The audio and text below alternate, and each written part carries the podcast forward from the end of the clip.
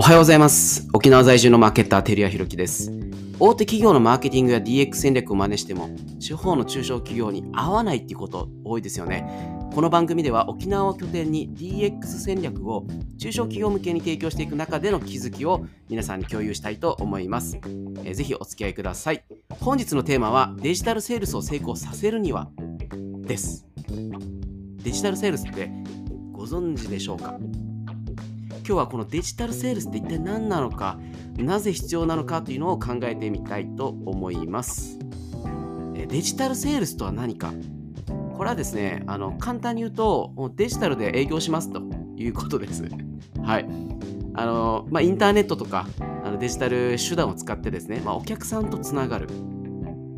で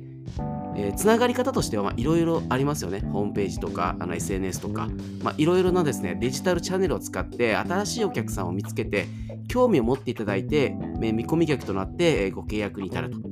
いうことで目的としてはオンラインで関係を築きそのつながりを実際のこのセールス、えー営業の機会に変えていくってことを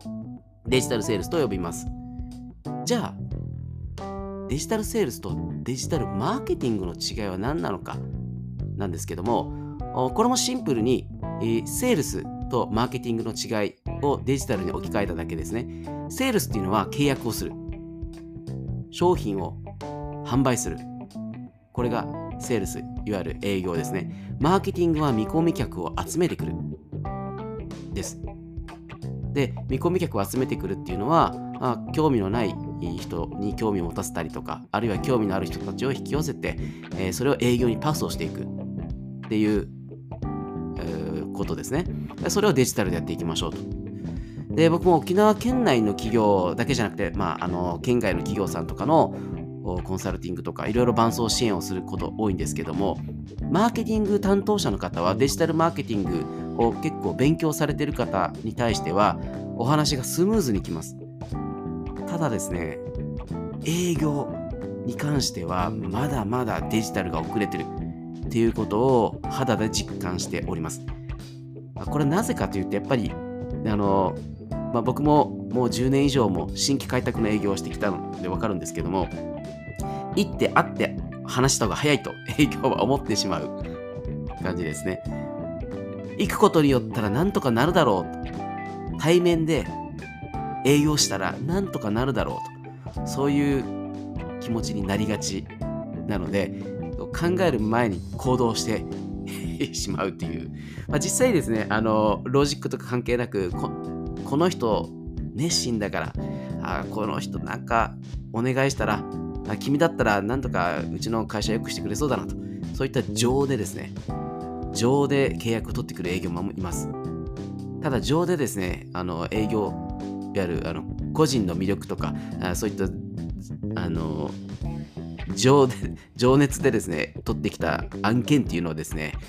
燃えるリスクが非常に高いっていうのも経験しております。はいあの営業マンはこんなこと言ってたよと。実際にディディレクターがこう担当した時にいやそれはできませんよと。え？みたいなそういうこともあるので、えー情でセールするっていうのはあんまりお勧めしないですね。あの組織的に営業を行う場合はなんですけどもはい、ちょっとお話が脱線してしまったんですけども、デジタルセールスって何かっていうと、オンラインでデジタルで営業活動することです。デジタルマーケティングとの違いは何かっていうと、マーケティング活動っていうのは見込み客を集めること、デジタルセールスについては営業していくこと、いわゆる契約、販売をしていくことになります。じゃあなぜ今デジタルセールスが必要なのかっていう点について、えー特に B2B におけるデジタルセールスの必要性をお客様目線と企業目線2つの軸で考えてみたいと思います。まずお客様目線。これ前提としてですね、お客さん、まあ、見込み客ですね。前提として皆さん忙しいんです。日々の業務に追われて、あれもやんなきゃ、これもやんなきゃ。で、上から言われたこともやんなきゃとかですね。なので、基本的に僕はこの3つのニーズがあるかと思います。時間を取られたくない。コストをかけたくない。失敗したくない。です。例えばですけども、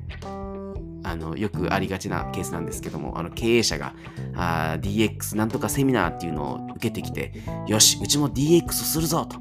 まずは顧客データベースからだ。CRM からだ。ってちょっと浅はかな情報をこう、あの仕入れてきました。ですぐですね、会社に行って、えー、マーケティング担当とか、ちょっと情報に強い担当者を呼び出して、君、あの CRM 導入するからいろいろ調べてくれと言われましたと。で、この担当者は、日々の業務で忙しい中でいろいろ CRM についてネットで検索していきます。CRM とはから始まったり、CRM おすすめとか言ったり、とかですね、CRM 中小企業導入事例検索してみたりとか、まあ、いろいろなキーワードで検索してくるかなと思います。でそれでいろいろ調べて、えー、とりあえず資料請求してみようと。会社名、メールアドレス、名前入れて、えー、送ります。そしたらですね、また営業がかかってくるわけですね。CRM の会社から。で、そこで Zoom のセッティングが始まって、えー、商談する。もうこれも大体3社とか5社とかいろいろアドコード、アドコードはこう検討して、えー、実際に商談すると。まあ、そういうあの、あのプロ、ジャーニーマップというか、あのお客様の行動プロセスがあるかなと思うんですけども、ここでですね、あのまあ、CRM の会社、提供している会社に関しては、基本デジタルセールスの仕組みが出来上がっているので、えー、Zoom で完結っていうことがほとんどだと思うんですが、そうじゃない場合、特に沖縄県内の企業とか、まあ、田舎の企業とかの場合ですね、えー、電話とかメールとかがあるんですけど、問い合わせフォームにメールをしたら、大体2日後ぐらいに連絡が来るとかですね。で、とりあえず日程調整して打ち合わせのアポを取るという感じだと思います。で、ここでですね、対面で営業と、営業マンと話してですね、ネットで検索してる情報が営業から出てくると、え、それ別にネットでいいじゃんと思っちゃうわけですね、担当者は。はい。ただし、この営業マンと話すことによって新しい情報とか、その企業の抱えている課題が解決できるのであれば、対面で会うメリットはあるとは思います。続いて、企業の営業担当目線ですね。今まではあの見込み客の立場でお話したんですけれども、次はあの企業の営業担当者目線ですね。これも3つかなと思います。まず、無駄な商談をしたくない。無駄な商談ですね。いわゆる見込み度合いの低い案件には手を出したくない。営業マンも数字のノルマがあるので、えー、306じゃないや。まあ、あの営業日数で言うと月20、20日営業で考えると、20日営業で、えー、ノルマの数字を達成させないといけない。なので、無駄な時間かけたくないですね。はい。なので、で、続いて商談機会を増やしたい。で、これも見込み度合いの高い商談機会を増やしたい。いわゆる分母ですね。分母。制約率っていうのはやっぱ分母が多くなればなるほどあの確率が高くなりますので、えできるだけ商談機会っていうのをこう増やしたい。で、契約までに時間とお金をかけたくない。これもですね、僕もずっと営業畑いたので、えー、契約までに時間とお金をかけたくないっていうのは ありますね。はい、例えばですけども、まあ、特に沖縄のようにですね、この島国に関しては、東京の、東京にある会社と取引しようとしてもですね、えー、飛行機のチケットを買って、ホテルを予約して、羽田空港から電車に乗って、その会社の事務所で打ち合わせをして、ってなるとですね、時間もこれもかかってしまいます。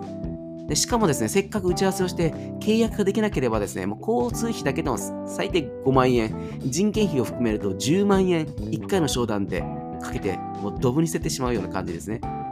はい、でもこれがですね、デジタルセールス、いわゆるオンラインで商談をスムーズに、えー、することができれば、この10万円のコストをかけずに、えー、契約をすることができたりします。まあ、実際うちもですね、あの東京の会社と契約してして、まあ、1回も会わずにですね、オンラインで、えー、商談をして、契約して納品するっていうことを何回もやってるんですけども、このデジタルセールス、これがですね、できると、沖縄のようなこの島国、まあ、人口140万人、小さな島にいながらも、県外、県外、すみません、繰り返してしまいましたね。県外や海外の企業と取引をすることができると思っております。はい、でここでですね、ちょっとあのー、最新のですね、B2B における2023年のセールス動向について、えー、データがありましたので、あのー、ご紹介したいと思います。はい。まずですね、B2B 企業の70%が営業戦略に AI を導入している。これは日本の事例ではないですね。海外の事例になります。GitNax っていう企業のデータによると、AI はもう B2B 営業戦略に浸透して、かなりの数の組織の戦略に AI を導入していると。早いですね。はい。まあ、日本の企業は、あまあ、何パーセントぐらいなんだろうっていう感じですね。はい。で、続いて74%の人があのカスタム動画、カスタム録画動画、ビデオを使って、えー、成功しているという事例があります。まあ、いわゆるデモンストレーションであったりとか、あとオンボーディングですね、あの伴奏であったりとか、あとアップセーリングとかですね、え、これらの営業活動において、え、カスタム録画動画が成功したと言われております。これビットヤードですね。ビットヤードっていうのはビデオのプラあのビデオセーリングのプラットフォームになります。で続いてショート動画。これショート動画っていうのはあの TikTok とか YouTube のショート動画のことではなくて短めの動画のことです。これはあの予定されていた見込み客とのミーティングにおいて64%が貢献したとされております。はい。で、続いて、えー、B2B の e コマースは、えー、B2B 売上の17%を占めているそうです。これ、フォレスターっていう会社が出しているレポートで、これはアメリカの事例ですね。B2B e コマースは2023年までに1.8兆ドルに達して、米国の全 B2B 売上の17%を占めると主張されております。で、今後5年間の年間平均成長率は10%と予測されております。はい。まあ、ここまでであの B2B におけるトレンドをお話しさせていただいたんですけども、じゃあですね、デジタルセールスって